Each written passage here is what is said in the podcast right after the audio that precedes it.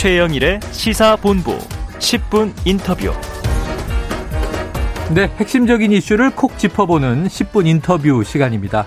이 김건희 씨의 통화 녹취 내용이 공개된 이후 여진이 계속 이어지고 있는데요. 자, 이번 녹취 공개에서 언급됐던 도이치모터스 주가 조작 의혹. 그 외에 법적 쟁점들이 현재 진행형입니다. 오히려 녹취에 법적 쟁점이 묻히고 있다. 이렇게 또 얘기하는 분들도 계세요. 도이치모터스 주가 조작 의혹 1타 강사입니다. 홍사훈 기자를 직접 모셔서 남은 의혹을 좀 진단해 보도록 하죠. 홍 기자님 안녕하세요. 예, 안녕하세요. 방송 프로도 잘 듣고 있는데. 아, 고맙습니다. 네, 이렇게 또 어, 이제 핵심 이슈를 짚어주러 1타 강사로 나오셨습니다.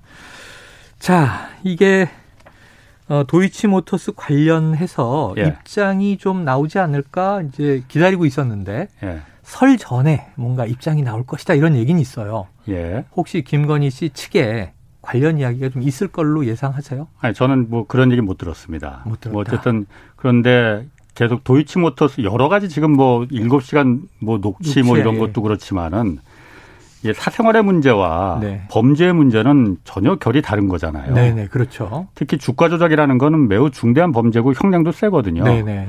물론 김건희 씨가 주가 조작을 했느냐 안 했느냐 그거는 네. 지금 수사 중인 거 사안이고 현재까지는 혐의 의혹인데 그렇죠. 안 했을 수도 있고 했을 수도 있습니다. 네네. 그런데 어쨌든 그 여러 가지 정황 그 자료들이 내사 보고서가 2013년도에 경찰이 작성한 거나 거기 음. 김건희 씨 이름이 등장하고 네. 그런 거로 보니 매우 의, 의혹이 있다. 의혹이 있다.라는 부분에서 지금 접근하는 거죠. 그러면 적어도 이제 조사 혹은 수사를 해서 혐의가 없다면 벗어야 되는 거고. 당연하죠. 혐의가 네. 있다면 또 뭐 기소로 가는 거고. 가장 확실한 거는 네.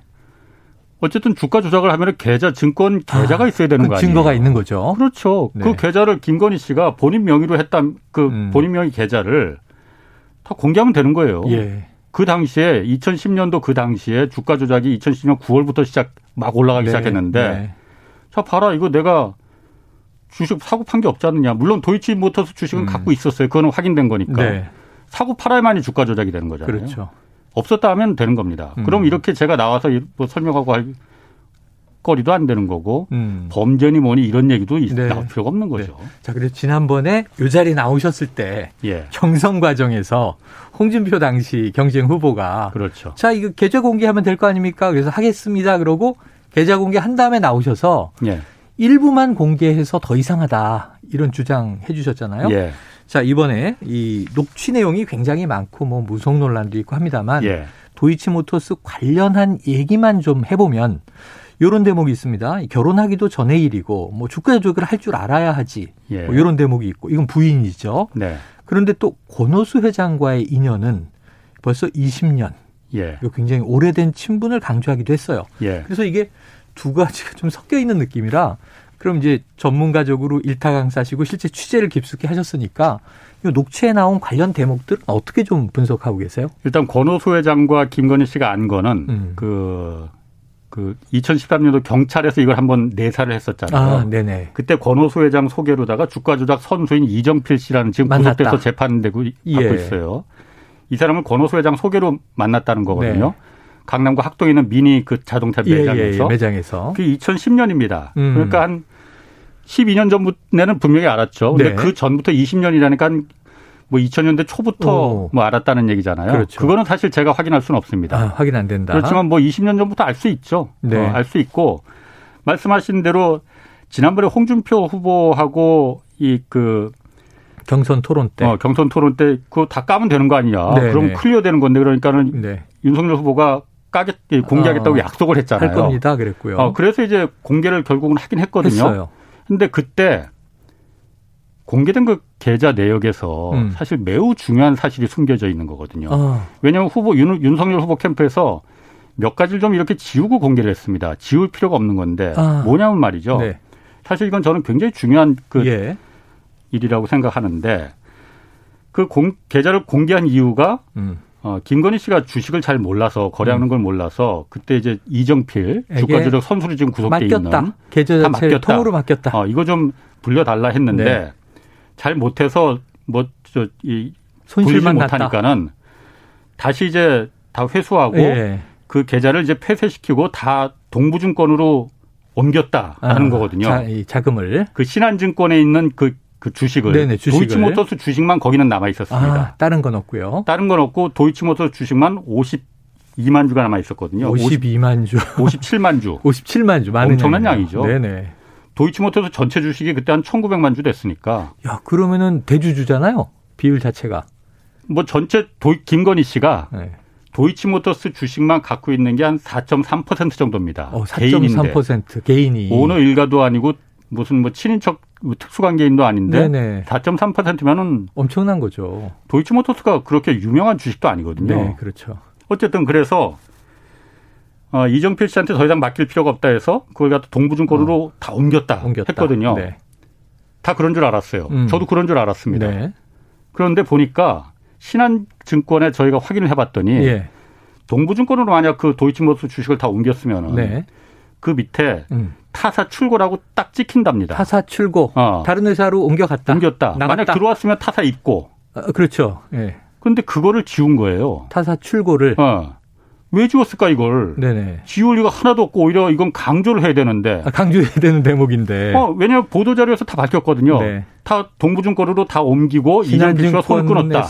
동부증권으로 갔다. 예. 이 씨와는 끝. 그렇죠. 네. 그러면은 그걸 오히려 빨간 줄 쳐서 강조를 해도 네네. 모자란 가라, 판인데 나가지 않았느냐? 지우고 공개를 했거든요. 왜 그랬을까요? 지운 줄 몰랐어요, 저희도 음. 처음에는 깨끗하게 지웠습니다. 어. 근데 신한증권에 물어봤더니 그게 찍혀야 된다는 거라서 네. 저희가 이거는 혹시 타사 입고가 됐을 수도 있다. 아. 왜냐하면은 신한증권의 모든 그 도이치모터스 주식만 거기는 김건희 씨가 거래를 네, 했기 때문에 네. 아예 전용 계좌로 어. 동부증권에 있던 도이치모터스 주식이 이쪽으로 넘어온 거 아니겠느냐라는 아. 의심을 하게 된 거예요. 나누어 있다가 신한 계좌로 몰았다. 예. 네. 왜 그런 의심을 하게 됐냐면은 음. 2017년도에 윤석열 후보가 중앙지검장이 됐잖아요. 네. 그때부터는 재산 공개 의무가 있습니다. 네네, 그렇죠. 배우자도 재산이 다 공개되거든요. 음. 주식 거래 계좌가 김건희 씨가 한 7개 정도를 갖고 있었어요. 음. 그러니까 뭐 보통 사람들 한두 개, 두 개도 안, 안 갖고 있지 않나? 그런데 일곱 개를 하여튼 뭐 무슨 네. 이유인지 갖고 있었어요. 네. 거기 신한증권 계좌도 물론 있습니다. 음. 그런데 동부증권으로 다 옮겼다면은 음. 동부증권 계좌도 있어야 될 거 아니에요. 그렇죠, 그렇죠. 오히려 신한증권은 다 옮겼으면 여기는 없어야 되고 하나 한 주도 한 주도 안 남아 있으면 그 계좌 재산 목록 공개해서 할 필요가 없는 올릴 거거든요. 필요가 없다. 신한증권 계좌는 있는데 네. 동부증권 계좌는 없다고 나오는 거예요. 재산 공개 목록에. 오히려 서울중앙지검장의 배우자로서의 그렇죠. 재산 공개 목록에. 예, 예. 이상하잖아요. 이상하네요. 넘겼대는데 물론 시차는 좀 있습니다. 네. 그래서 이건 혹시 지울 일이 없는데 지운 거 보면은 음. 동부증권에 있는 도이치모터스 주식이 이쪽으로 넘어온 거 아니냐. 네네. 왜냐? 어쨌든 계좌를 내역을 뭔가는 공개를 해야 되는데 음. 아주 곤혹스러웠을 겁니다. 아. 그러니 이걸 갖다가 공개하고 지우고 공개한 거 아니냐 그래서 네. 저희가 윤석열 캠프에 물어봤거든요. 예. 공모팀에. 네. 이거 우리는 타사 입고라고 본다. 아. 지울 이유가 하나도 없는데 지웠지 않았느냐. 음. 오히려 강조를 해야 될 판인데. 네. 이건 뭐 봅시다. 어, 출근지 입건지 어, 어. 그 내용만 보면 되는 거죠. 지운 건 맞다고 그랬어요. 지운 건 맞다. 지운 건 자기들이 지웠다 윤석열 캠프에서. 네. 그런데 보여줄 수는 없다. 어허 왜 그럴까요? 그왜왜못 뭐, 보여주느냐 그거를 보여줘야 결백이 확실해지는 건데. 아니 윤석열 후보 캠프에서 그걸 넘겼다고 타다 음. 출고시켰다고 발표를 했거든요. 네네. 발표를 했는데 그거를 못 보여준다는 거예요. 그래서 예. 아니 그러면은 그게 타사 입고니까는 못 보여주는, 못 보여주는 거 아니냐라는 네. 의심이 드는 거거든요. 그래서 자, 저희가 그 예. 부분은 어허. 만약에 그게 출고가 아니고 입고라, 입고라면은 네. 이정필 씨하고 뭐 이렇게 뭐 넘기고 이정필 씨를 통해서 뭐쭉그 관리를 하고 이런 게 다 거짓말이고 네. 김건희 씨가 신한증권 계좌에서 도이치모터스 주식을 전부 다 그 갖고 있었던 거, 그 아. 관리하고 있었던 거 아니냐. 몰아서 관리하고 있었다. 그러면은 거기서 신한증권에서 그때 당시에 이제 공개된 계좌 내역을 보면은 네. 딱 일곱 차례 도이치모터 주식을 매수하거든요. 음. 한번 팔고. 네. 근데 매수하는 게 음. 7일간 매수를 하는데 예. 하루 도이치모터스 거래량의 거의 30%를 김건희 씨가 혼자 다 매수를 합니다. 네. 엄청 이런 경우는 제가 봤을 때 제가 주식을 잘 모르긴 하지만은 네네.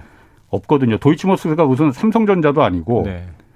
일반인들이 잘 알지도 못하는데 하루에 30%씩을 그냥 어. 다 사들이거든요. 저는 한 번 봤어요. 최근에 어. 오스템 임플란트 횡령한 직원이 그렇죠. 10월에 음. 특정 회사 주식을 9% 가까이 혼자 샀더라고요. 그렇죠. 그런 경우 아니면은 일반적인 경우는 그런 경우가 네, 없어요. 네, 네. 그러다 보니까 그 계좌에 신한증권에서 도이치모터스 주식을 아까 57만 주 남아 있다고 했잖아요. 네. 원래 김건희 씨가 공시에 나오기를 그 한참 전에 음. 도이치모터스의 장외 거래로다가 25만 주 정도를 갖고 있었거든요. 네. 그래서 대주주 공시가 나왔었거든요. 어, 대주주로 갖고 있었고 57만 주에 25만 주를 합치면 82만 주입니다. 네. 도이치모터스 전체 주식 1,900만 주인데 네. 4.3%를 김건희 씨가 아, 대주주였다. 보유한 거거든요. 네. 이 정도면 혼자서도 움직일 수 있는 양입니다. 자, 홍사훈 기자님이 이제 오늘 제기해 주신 문제. 지난번에는 이제 계좌를 일부만 공개해서 우리 손실봤다. 그래서 이 씨와 관계 끊었고 다 도로 회수했다. 예. 그래서 신한증권 계좌는 폐쇄, 동부증권으로 옮겼다. 그렇죠. 근데 이제 그때는 시점이 잘못됐다. 그 예. 이후에 도이치 주가가 오르기 시작했다. 그렇죠. 그래서 이제 그 시점에 대한 그 이후에 계좌를 공개해야 된다고 주장하셨는데 예. 오늘은 딱 네 글자예요. 타사 출고면 해명이 맞고 타사 입고면 이건 해명이 틀렸거나 거짓말한 것이다. 그렇죠. 저희가 그래서 네. 윤석열 캠프에 제가 그 부분이 정말 궁금해서 미치겠는 거예요. 예. 이걸 지울 리가 없는데 공개도 안 하고 그래서 지금도 계속 연락을 하거든요. 네. 근데 제 전화는 아예 차단을 시켜버렸습니다. 캠프 쪽에서 어. 관계자가. 어. 그게 만약에 네. 타사 그 넘긴 게 맞다면은 음. 저를 허위 보도나 명예훼손이나 뭐 잘못된 보도를 했다고 저를 문제를 삼아야죠. 네네 그렇죠. 어. 그런 게 일절 없거든. 지금 거의 한 달이 넘었는데. 그냥 무대응. 예, 무대응입니다. 이런 걸 그리고 않는다. 기자들이 왜 관심을 안 가? 그냥 넘겼다고 어. 하니까 그냥 넘긴 거로 그냥 알고 네. 있는지 모르겠습니다. 네네. 기자는 의혹이 가면은 취재하고 확인되면 보도하라. 음. 라고 저는 배웠거든요. 네. 왜 그걸 다 액면 그대로 믿느냐. 그리고 네. 저희가 한번 이렇게 보도를 했는데 어떤 언론도 어떤 기자도 어, 그걸 궁금해하지 않잖아요. 왜 저만 궁금한지 그걸 모르겠습니다. 자, 사실. 의혹이 있으면 취재하고 진실이 확인되면 보도하라. 그게 저 제가 배운 건 그겁니다. 가장 기본. 네. 그래서 지금 이제 홍사훈 기자가 이렇게 공개적으로 생방송에 나오셔서 묻고 있습니다. 타사 출고다를 확인하면 홍 기자님의 가설은 틀렸기 때문에 이 취재는 여기서 끝이에요. 그렇죠. 네, 그런데 어. 이제 타사 입고라면 홍 기자님의 가설이 맞기 때문에 이건 뭐 다른 해명을 해야 되는 상황이 되는 거고. 그건 매우 큰 상황이 큰 상황이 벌어지겠죠. 대통령이 되, 겠다는 분이 네. 국민을 상대로 거짓말을 하는 거잖아요. 그렇게 되는 상황. 더군다나 네. 주가 조작이란 범죄 행위에 대해서 배우자의. 네. 자 진실 게임을 홍사훈 기자가 묻고 있습니다. 오늘 한 가지 도 여쭤볼 게 있어요. 이것도 네. 좀 화제인데 이 녹취에도 나옵니다. 그 이른바 동유럽 여행. 예. 네. 그래서 이제 유럽 여행을 갔는데 저는 좀 납득되지 않는 거는 출입국 기록이 임의로 사라졌다. 그래서 아. 사실은 김건희 씨 출입국 기록이 없으니까 그동안은 이제 안 나갔다. 나간 적이 없다. 여행 안 갔다. 근데 녹취에는 분명히 갔다. 예. 다만 이 패키지 여행이다. 그리고 이제 그 양모 검사의 사모님도 오기로 했다가 못 오게 돼서 예. 사모님은 빠진 것이다. 뭐 이런 얘기를 한단 말이에요. 자, 이거 내일 국회 법사위에서 법무부 장관이 법무부 장관이 기자 질문에 법사위에서 답할 것이다. 어떤 언급이 나올 걸로 예상하세요? 이런 상황이면. 일단 저희가 2년 전에 이 사안을 취재할 때그 양정 검사도 같이 유럽 여행을 간 양정 검사도 이제 만났지 않습니까? 네네. 유럽 여행을 간 건 사실이에요. 그런데 네. 네. 먼저 그 저희가 전제해 둘 거는 음. 어떤 무슨 뭐 남녀 간의 관계 이런 거는 네네. 저희가 제가 관심도 없고 관심도 그런 부분은 없고. 사실 기자들이 사생활은 취재해서도 안 돼요. 네, 사실은. 맞습니다. 네. 저희가 문제 삼는 거는 그 유럽 여행 경비를 누가 댔느냐. 예, 예. 왜냐하면 그때 김건희 씨가 정대택이라는 분하고 어.